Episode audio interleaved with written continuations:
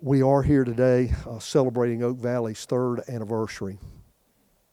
Along the way, God puts people in our lives, uh, and He has yours, folks that have encouraged you. Uh, Grace and I was reminded of your testimony and the relationship that you uh, and Booney have, and the way that he encourages you and you encourage him. Um, our speaker today, uh, and the one who'll come and deliver God's word and read God's word and explain it to us today, uh, is just such a person in my life and has been uh, for many, many years. Uh, this isn't about Mark, but I will say this that in the early days of Oak Valley, uh, Adam and Booney and I had an opportunity to go up and visit with Mark. He opened his home up to us uh, opened his church and uh, his fellow pastors to us because they had walked through uh, similar steps over the course of the years in planning.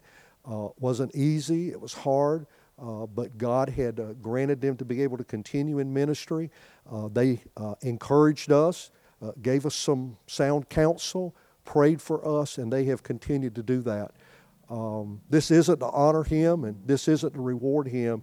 It was just to say that on this particular Sunday, because of just how special it is for us in celebrating our third year, uh, we just thought it would be good to have someone who has watched us and observed us from a distance to just come and share God's word uh, with us. Someone who's prays for us uh, and who loves us, and, uh, and we love him and Mandy. Thank you. Mark, will you come?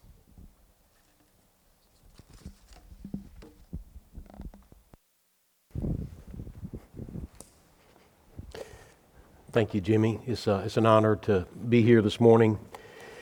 Um, church planting can be um, challenging and um, forever changing, haphazard, painful, joyful, um, excruciating, and uh, a lot of things that we've hoped for that we thought would, uh, this would be it if we could just get here, if we could have this building, if we could have this staff, if we could replicate some of these things and, and maybe send other people out, um, then we would feel like we've kind of reached uh, the goal.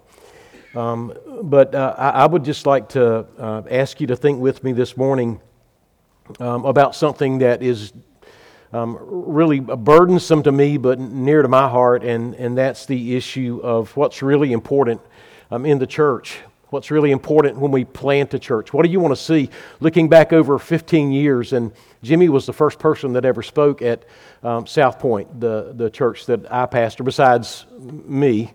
Um, I've tried to get Aaron King to come for 15 years, and he can't make his way over to Atlanta.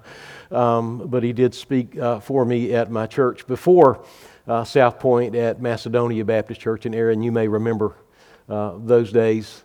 Um, I, I, learned so much from Aaron King and um, love him and would sit at his feet all day long and let him teach. Aaron, every time you mention a book to me, I go and buy it.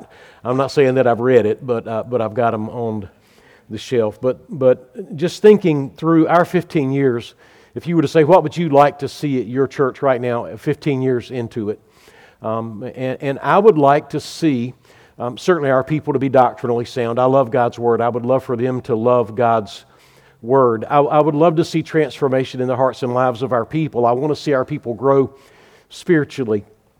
But I think the, the primary thing that I would love to see in the hearts and lives of our people um, would be the, the nature, the character, the quality of how we relate to one another.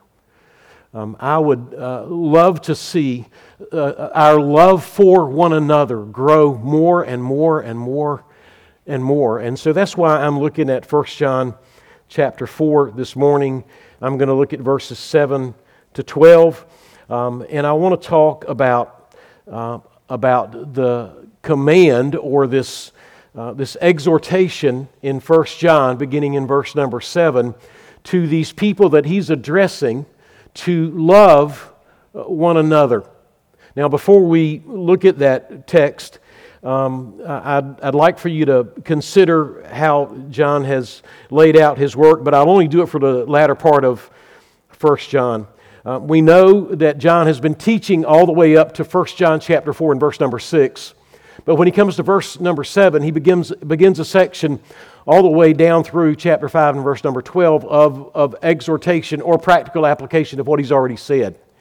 And he, he begins with uh, three things. Um, first of all, he uh, begins to talk with them about, um, about their love for one another. Secondly, he talks beginning in um, verse uh, number 2 of chapter 5 about their obedience. And thirdly, he talks to them finally before he gets to verse 13 about uh, their doctrine about their belief. Those, those are the things that John is, is pressing on the people after he's gotten through teaching and he's exhorting them to say, These are the things that I want you to act on. And then finally, in 1 John 5 13 to the end of the book, he gives them a summary again of what he's already um, taught.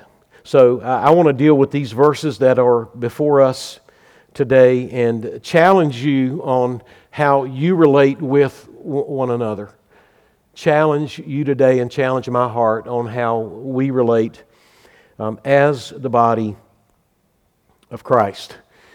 Um, I'm not here to talk about coronavirus. I'm not here to talk about politics. I'm not here to talk about the weather. You, are gonna, you're gonna, you, you, we walk in drunk on those things. We hear it on the radio. We see it on our news feed. It's on the television. It inundates us uh, the body of Christ ought to be a place where we go and get a taste of heaven. You ought to be able to come together as the body of Christ, as the people of God, and experience some of what's going on in heaven. I'm, I'm captivated by this thought. Thy kingdom come, thy will be done on earth as it is in heaven. What are we supposed to be doing here? Well, figure out what they're doing in heaven. Think about that. And then we maybe can decide what somebody walking in and off the street worried about everything else that the world is throwing at them, should be experiencing when they come in here. And there should be something that exists that is tangible, that is real, that is relational, that is powerful, that is supernatural in the way that we relate to and love one another. And that's what John's driving toward this morning. So let me read the text, and it's broken up into three sections. Verses um, 7 and 8 give us um, this exhortation. He tells them what to do. Uh, verses 9 and 10 uh, gives us this demonstration of what he is exhorting them to. And then verses 11 and 12 give us an application of what he has demonstrated. How now do we do what do we see Christ doing? So uh, we, see, we see this exhortation Beloved, let us love one another. For love is from God. Whoever loves has been born of God and knows God. Anyone who does not love does not know God because God is love. That is so clear, so emphatic. He's not making any bones about it. He's giving us what is right and giving us the exact opposite of it so that we don't miss what he's driving toward. Beloved, let us love one another. But then in verse 9, he gives us this demonstration. It's not just some haphazard feel good about everybody. It's not um, just us um, saying that we love one another or loving in earthly ways, but it's a completely different kind of love. In this, the love of God was made manifest among us. That God sent his only Son into the world so that we might live through him. Right? That, that's how God is demonstrating His love, manifesting His love, revealing His love. He goes further. In this is love. He says it twice. In this is the love of God. In this is the love of God. Verse 10 Not that we have loved God, but that He loved us and sent His Son to be the propitiation for our sins. Now He's going to put it on us. This is the application. Beloved, he says beloved again. He says it twice. It's an important word. Beloved, if God so loved us, if this is the way, if this is how God's love has been manifested, and this is how God has loved us, then, then, then we also ought to love one another. In, in verse 12, no one has ever seen God. If we love one another, God abides in us, and his love is perfected in us. If, if, you, if you want to show somebody God, invite them in to the community of believers and let them see this kind of love that is circulating, that is ruminating, that is existing in these relationships with these people, and you will see him as clearly as you will ever see him on this planet. Among the body of Christ as they love one another. So um, let, let us look at, at the exhortation, verses 7 and 8. Some of you thought I was done, um, and I'm, I'm, just getting started. Um, the, the exhortation, there are two things in the exhortation there's the conspicuous presence of love, and there is the conspicuous absence of love. And I can't get past the first word. And if you get past the first word, then you're going to miss everything else in the passage he uses this term beloved, and, and that's, that's profoundly important. In fact, just stop. Just stop what you're doing. Clear your mind. Put your phone down. Stop texting to somebody across the room and, um, and asking, why in the world did Pastor Jimmy bring this guy in? Um, and just stop and just think for a minute about the word beloved. If we understood the word beloved, we could just stop there and, and say, I, I want to just when, you, when you get around something that's, uh, that's uh, aromatic and something that you want to just take in, you want to soak in, we, we just kind of use these hand gestures. I want to soak that in. We need to soak this in. We need to soak in the fact that as he begins to write, he is writing to a people who have had the love of God set upon them, but he is also writing to a people that he himself, as the writer, as one who has been with Christ, has set his love upon them as well. And this goes to the very heart of our identity. Who are we? On the face of this planet, who are we as we exist? And we must see ourselves as a people that are beloved. God's love has been set upon us. We are uh, the beloved people. That is, that is where we stand, no matter what happens to us. That is who we are if we don't see that, we don't understand anything else in the text. And John goes to great pains to mention it twice so that these people know who they are. Beloved is a term that, that uh, uh essentially um, is, is a messianic title, but it also refers to those who are believers, those who have experienced the love of the Father and of, of the Spirit and of the Son and uh, love for each other. Those are the beloved that are experiencing love both personally, internally, externally, relationally, and practically. Beloved, let us love one another. The word love is mentioned 744 times in the Greek and Hebrew, and the basic word for love in Greek and Hebrew is mentioned six times. It's mentioned uh, 13 times in these six verses, so that is extremely important. What is this love that he's talking about? Um, it, is, it is divine love, and it encompasses affection and care and interest and cherishing and taking pleasure in. But it is also a love of reason. It is a decisive love. There is one who loves, and he determines to set his love on these that he will love. It is a love that sets, listen, this is important. It is a love that sets its affection on an object and does not waver from it. We need to understand that. That is love unlike anything that we've experienced.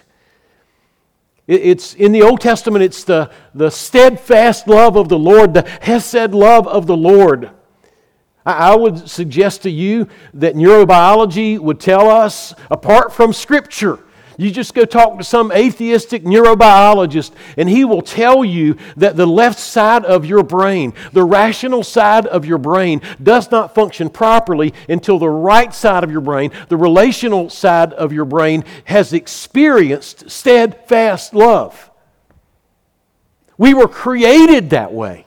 God has created us to have love set upon us, and that love be an unending, uh, never quitting love. That's what he's talking about when he talks about us loving one another.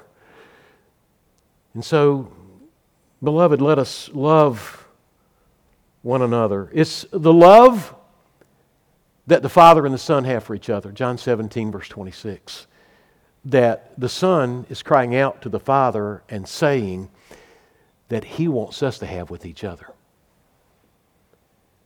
Steadfast agape love. So, beloved, let us, let us love one another. Those who are the beloved are tasked with being in this place, this sphere, this community where everyone is loving one another. He gives us these re- reasons for love. Why should we love one another? It's right here in verse number seven, and, and he lays it out. We, we should love one another because if we're in a relationship with God, love flows from God. For love is from God. Love is not self generated. You don't love because you're a loving person. You love because love is generated, originates in God. The natural man doesn't love. Our heart needs to be transformed because, because we are broken, we are fallen, we are sinful, we are dead.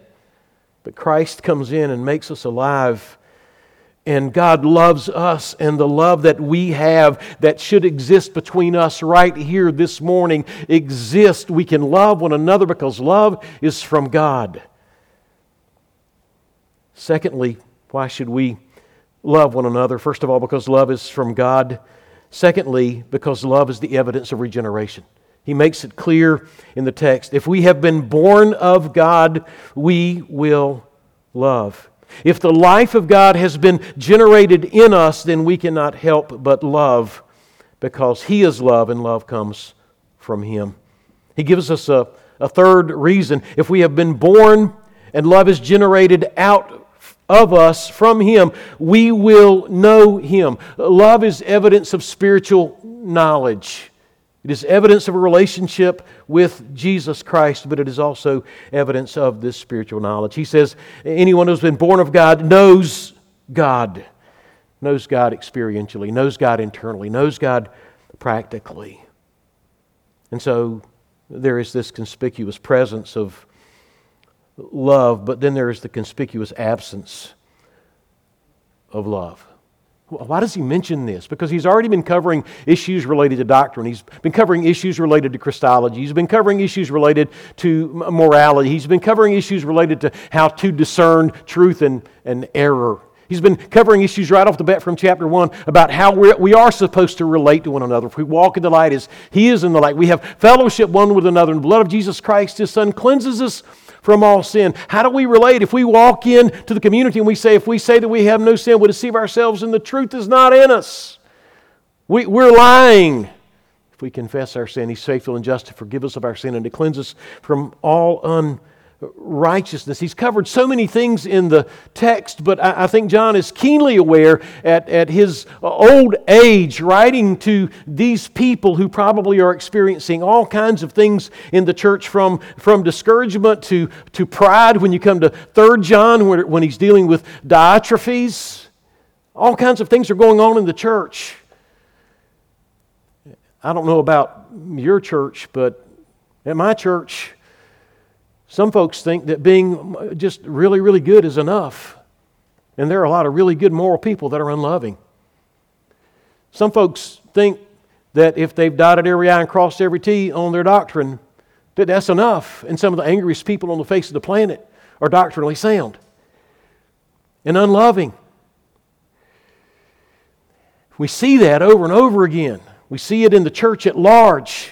And so he's not saying that we shouldn't live moral lives. He's not saying that we shouldn't love truth. He's not saying that we shouldn't be doctrinally correct. But he's saying if you have those things, much like Paul in 1 Corinthians 13, right? Uh, you can be the most amazing person in the world. You can have the greatest gifts in the world. You can, you can be the most knowledgeable person in the world, but if you don't have love. And so he quickly goes to the, the opposite because there are people who are unloving but say that they are believers. And he's saying there is this conspicuous absence of love. Anyone who does not love does not know God because God is love. And if you know God, He has generated this love toward you that's in you that should be flowing out of you, particularly in relationship with other people that are following Him. God is love, and you can't truly know God and not be loving. Martyn Lloyd-Jones said, The ultimate test of our profession of faith is our love for one another. I would say it like this There is nothing that says more about the authenticity of our faith than how we love one another. And so he gives this exhortation, this exhortation with the, the conspicuous presence of love and the conspicuous absence of love. But then, secondly, he gives us this, this manifestation. He says, In this, the love of God was made manifest. The love of God is brought to light. The love of God is made visible. In this, the love of God is made plain. In this, the love of God is made apparent. In this, the love of God is brought into plain view. That's why what he's telling us in the text. In, in, in what, John, are you talking about? Do, do you want to do you want to just say, "Well, I just love everybody," and everybody's talking about love, but there's no specificity to it. It's just some emotion that's just kind of just kind of ruminating through the atmosphere that nobody can put any definition to. No, no. Love is very specifically uh, illumined or uh, manifested or shown or made visible or made plain to us. And he gives us two things he gives us two things, and I've already read the text, but I want to give you what those two things are. Number one, the love of God is life giving. The love of God is life giving. He's, he's, he's laid that out so clearly in the text. He, he loved, so he sent his son. Holy God, offended in the fall, sent his perfect son to a fallen, hostile world.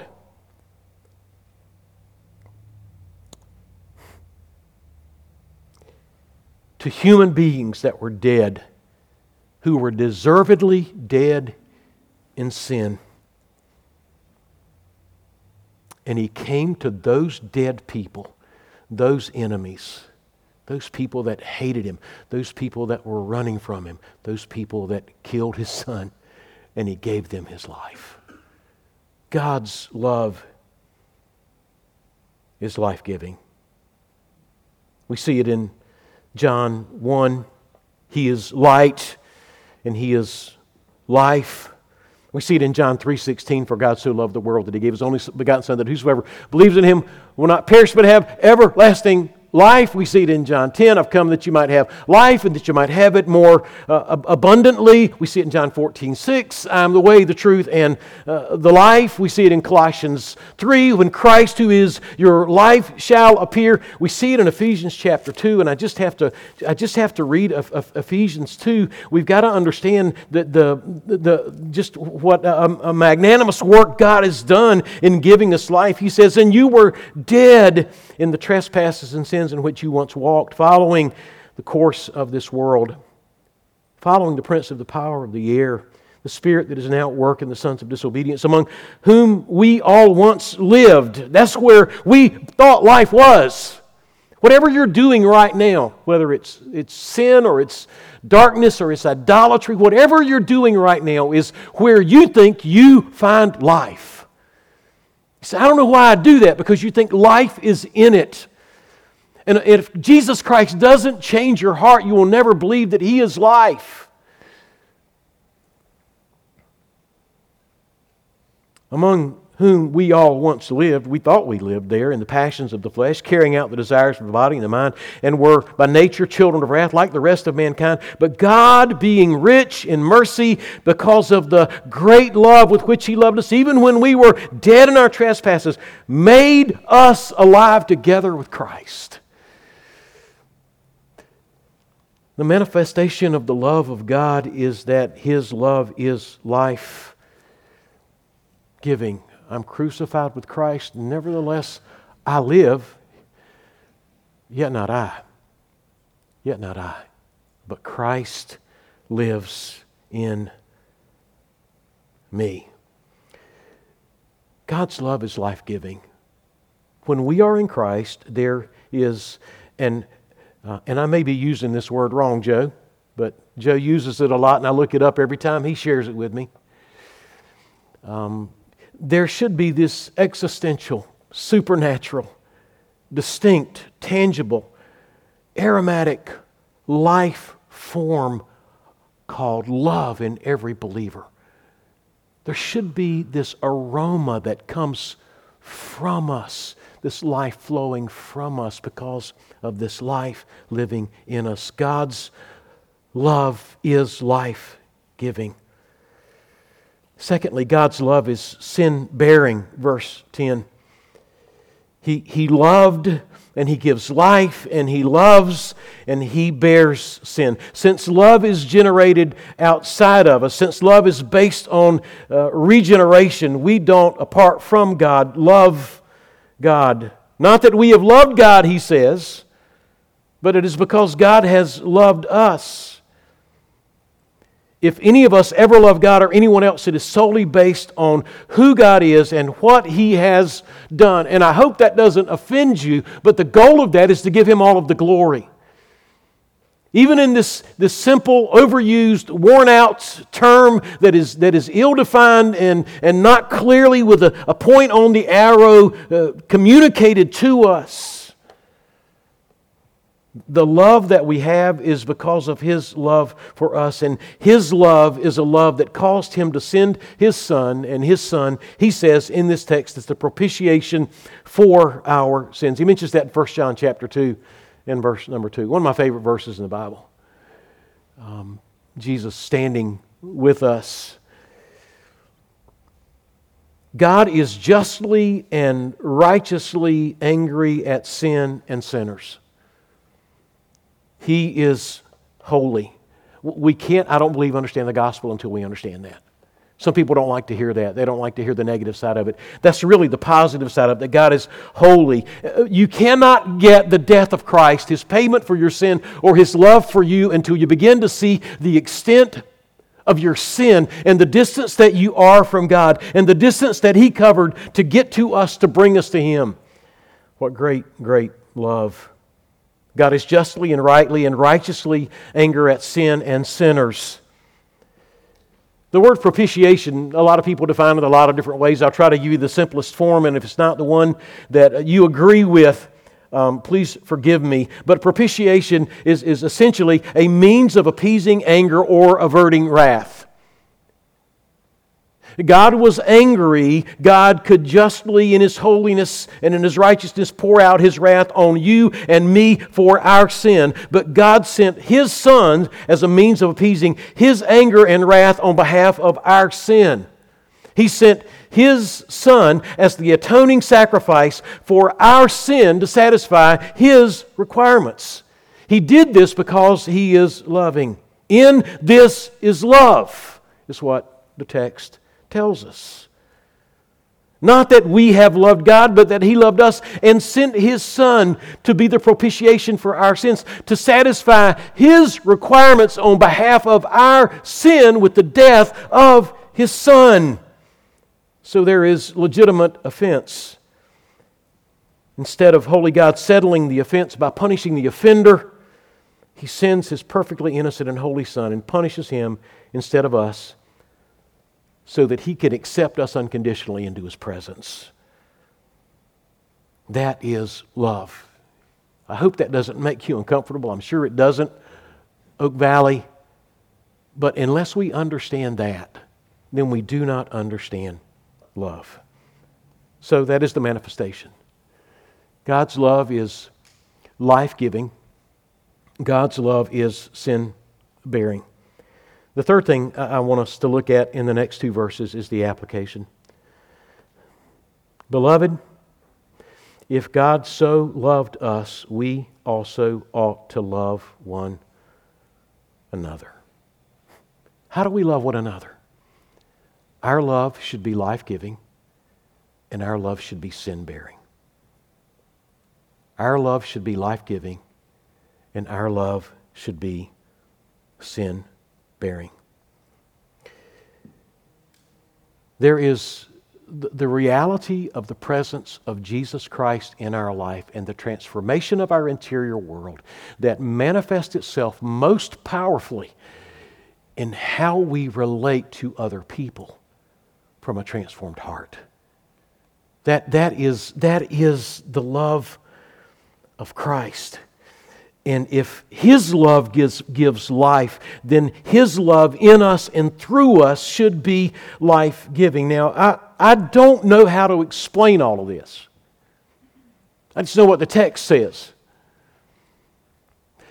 But I also know when I get around somebody that sucks the life out of me, or could walk into a room with a countenance of contempt or anger in their heart and could suck the life out of the room. Have you ever been around anybody like that? And I also know when I'm on the phone or I'm sitting across the table or uh, I'm just in conversation and I interact with people and there's life giving in that transaction. I know the difference. I can't give you a checklist. I can give you, I can give you a, a, a, a somewhat of a checklist um, in, over in Galatians 5. Um, you know what the fruit of the Spirit is?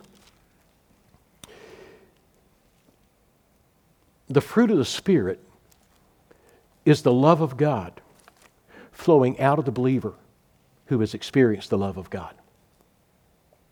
The fruit of the Spirit is the love of God that is flowing. It is the life of God in a believer that is flowing out of him or them.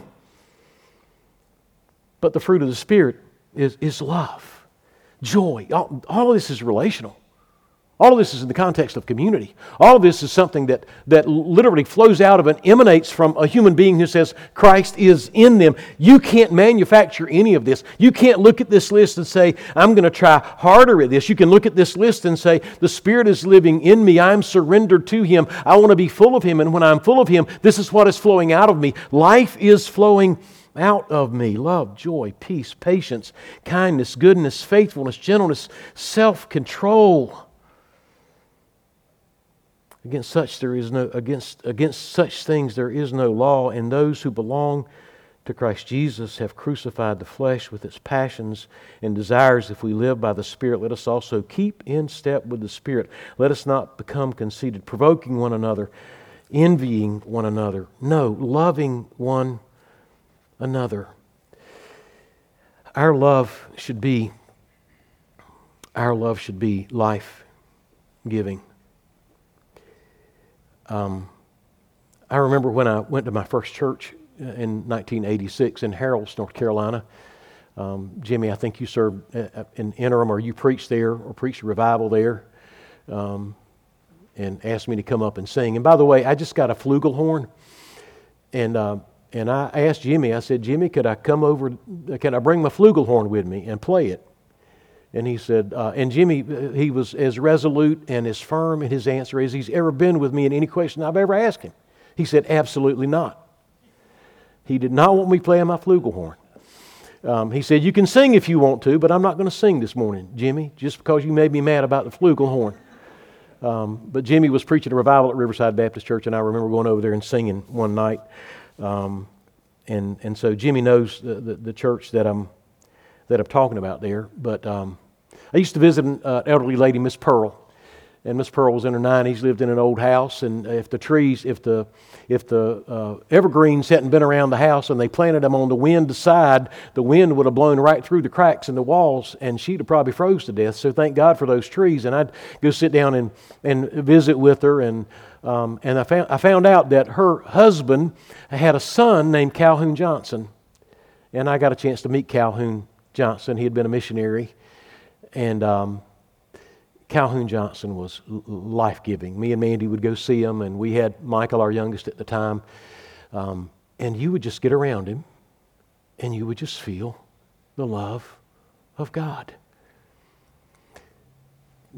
That's the way we ought to be, folks. That's the way we ought to be. Our love should be life giving. Secondly, by way of application, our love should be sin bearing. When someone sins against us, we want to get even. We want them to pay. We are we have anger in our heart toward people right now because they have offended us. And we will forgive them when we feel like our anger has caused them to pay sufficiently for their offense against us. In the name of Jesus. When we are sinned against, we think that we have the privilege of running and uh, hiding. we feel like. I've heard people say to me, Well, I don't have to forgive them until they ask me. Romans 5 8 says something different, in my opinion, but God demonstrated his love toward us, and that while we were yet sinners, Christ died for us. I don't think we should be looking for reasons to hold stuff against folks, but we do. Our love should be sin bearing. When someone offends you, a friend of mine uses this term, and I don't know what he means by it, but I'm figuring it out. He says, I can hold that. I can hold that. I can take that. When my wife sins against me, you know what I normally do? I, I sin back against her. But now I've, I've gotten the story kind of wrong because I sin against her more than she sins against me. But I want to get her back. I want to say something back. I want to hurt her back. If, if I perceive something as a jab, I want to get her. And that's, that's where we are. Instead of maybe me being offended or her saying something that didn't sit right with my manhood, the head of the house, praise God. Wives, submit to your own husbands. Can I, can I bear that? Can I take that? Can I hold that? Can I bear that burden with her? Can I carry that? Our, our love should be sin bearing. You say, what about church discipline? I believe in church discipline. I, I, don't believe in people just, just sinning and, and dragging that sin into the body of Christ, but even church discipline itself is, is, is a means of loving and restoring and going to people over and over again and calling them in love to repentance. So I'm not trying in any way to discount church discipline, but I am saying when we in the body of Christ are sinned against and we're going to be uh, sinned against, we can't react to sin against us in this community like the world does. We handle it differently. We bear that sin and we don't let that sin become a factor between our relationship, our interaction, and our love one for another. We just, we just don't. We don't drag it into the relationship. Our love should be sin bearing. Our love should give us the capacity to set people free from sin. Christ and Christ alone forgives. I'm not saying that I'm a priest somehow that can forgive somebody's sin, but our love should give people the capacity to be set free from sin. Our love should give people the capacity not to be held in bondage by sin. Why?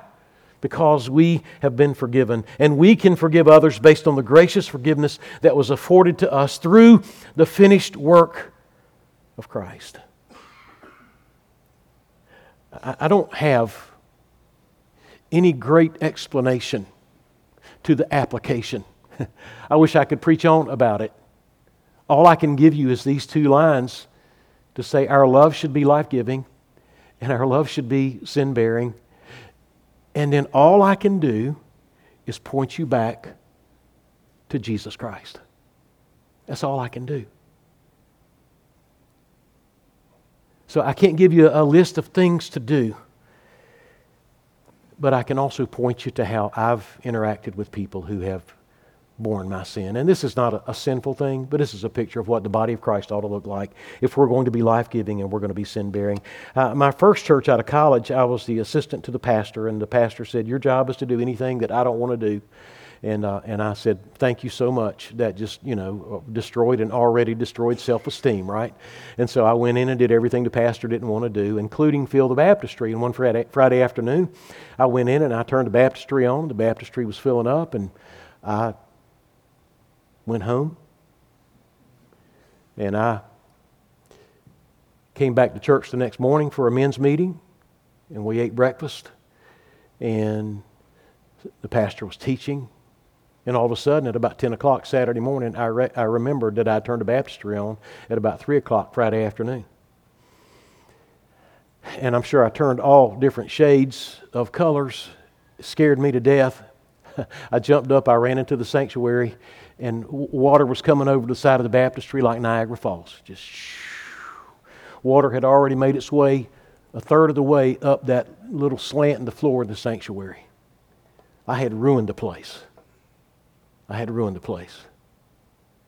I went back in, and the men were meeting there, and I, uh, I told them what had happened, and nobody said a word to me. nobody said a word. Nobody said, I tell you what, you got yourself into that mess, and the best way to learn a lesson is for you have to clean it up yourself. So you just get in there and you clean it up. If it takes you to, to service time tomorrow morning, you're going to do it. Pastor didn't look at me and roll his eyes like I was an idiot. Everybody jumped up. Everybody started getting the squeegees and finding wet vacs and shoveling and pressing water. And every, everybody in that room acted like they were the ones that had let the baptistry run over. They were bearing my foolishness. They were bearing, they were bearing with me, for me, standing there with me, saying, Yes, you've got yourself in a mess, and, and I'm going to come and I'm going to deal with that mess with you. That's a, a small, inadequate picture of sin bearing. That's what Christ has done for us. And when we find our brothers and sisters in sin, we should roll up our sleeves and we should jump in the pit with them and nurture them to health and equip them and love them and drag them out of the miry clay and set their feet upon a rock. And I know Christ and Christ alone does that, but He uses us to communicate His love. Our love should be life giving, our love should be sin bearing. I, I, I, was thinking about this text and I was thinking about coming over here this week, and um, I was thinking about, and I'm, I'm almost done, um, what, um, what was going on in my own heart. And I texted a friend of mine that, that I, I communicate with regularly. He's, he's in our DNA group. It's where men meet with men. And I have found so much life in meeting with five guys on Wednesday morning from 8 to 10. If you're not in a small group baring your soul to other brothers, you're, you're really missing it. Um, I, I, love these men. Uh, they love me, and we, we're into the nuts and bolts, and we're into the issues of our heart, and we're shepherding one another's hearts and uh, the truth of Scripture. And so, um, but, but I was just riding around because, you know, sometimes life can be um, what I consider transactional. Everything's transactional. Where you, I, you scratch your, my back, I'll scratch yours. You do something for me, I'll do something for you. I did a favor for you, you do a favor for me. And that's, that's kind of the way, in a lot of ways, that's the way marriage is. You say, no, no, marriage isn't that way. Well, well why doesn't marriage work out so well?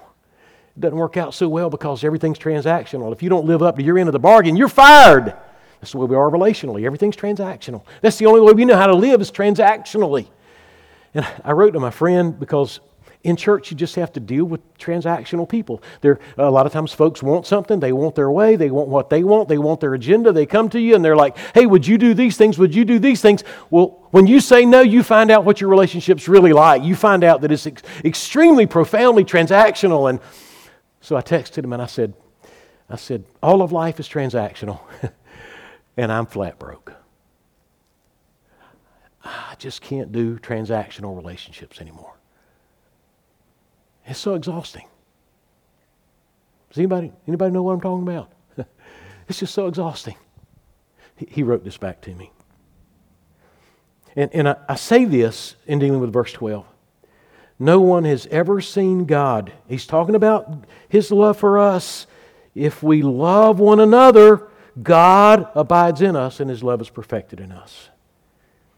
Here's what he wrote He said, I remember the day I went bankrupt at the cross when I had no more promises of doing better next time, no more penance, no more willpower, no more ability to obey the command to love than a rock on the ground. Most nice atheists had more willpower to obey the commands of Jesus than I had. My pedestal of personal willpower had completely collapsed and, it was bar- and I was buried under it. I couldn't trust. I couldn't obey.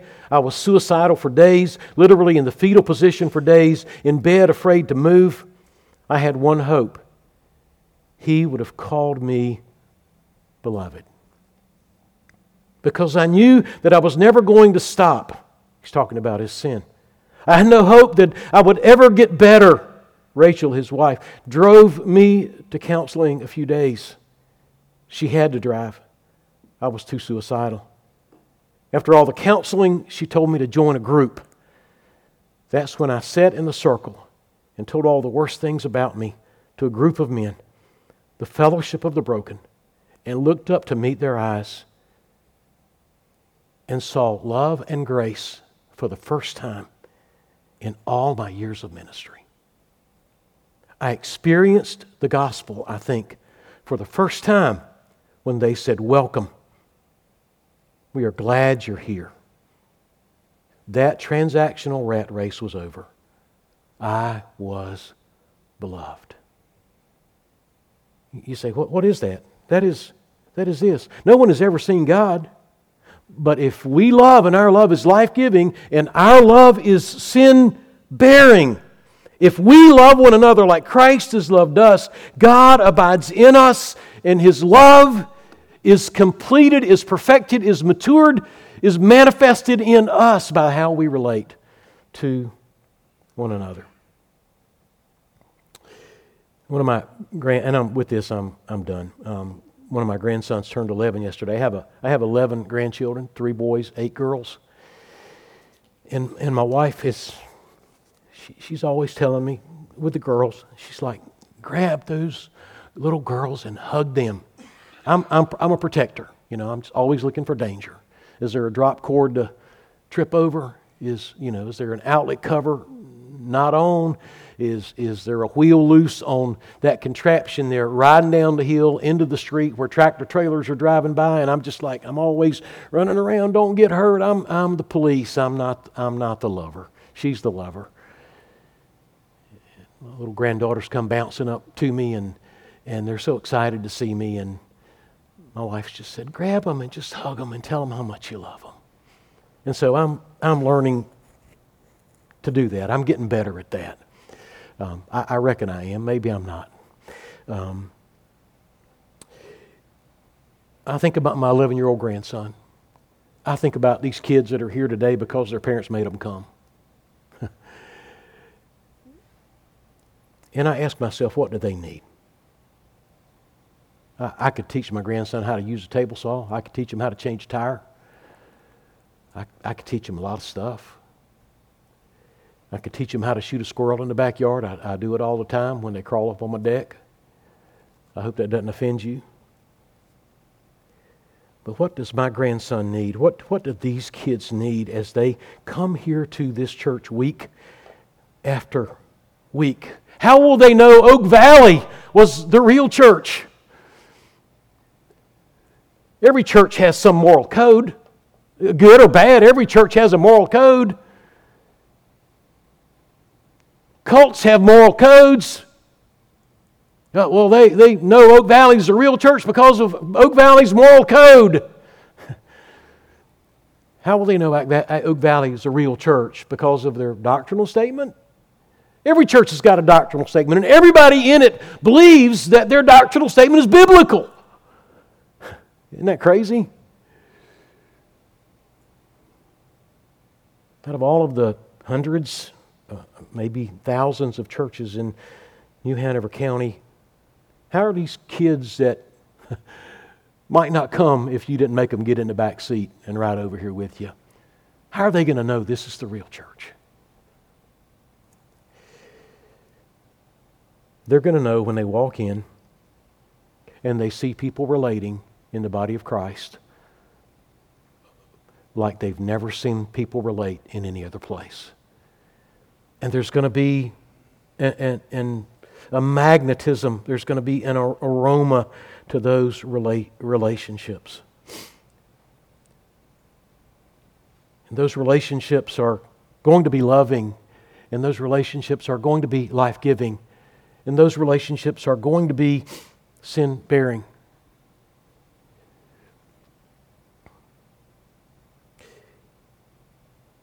And those relationships are going to manifest the undeniable presence of Jesus Christ. And that's how they're going to know Oak Valley is the kind of church that Scripture would command them to be a part of.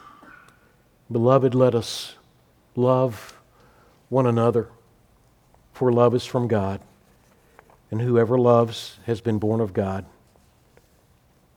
and knows God. Pray with me. Lord Jesus, take the truth of your word and challenge that one who is here that has been looking for love in all the wrong places, that's been looking for love in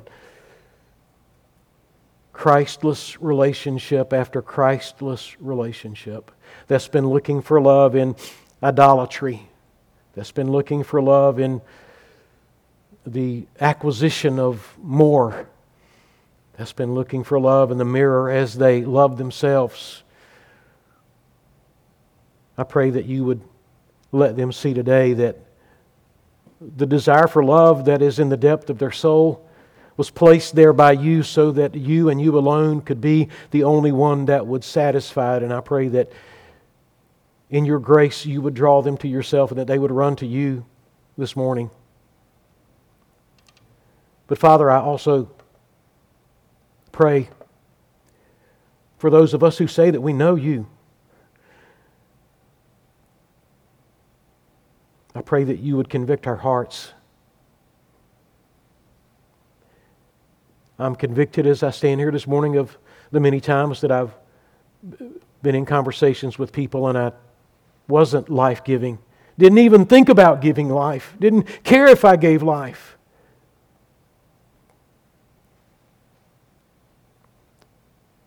I lived in a functional denial of the presence of the real presence of Christ in my life.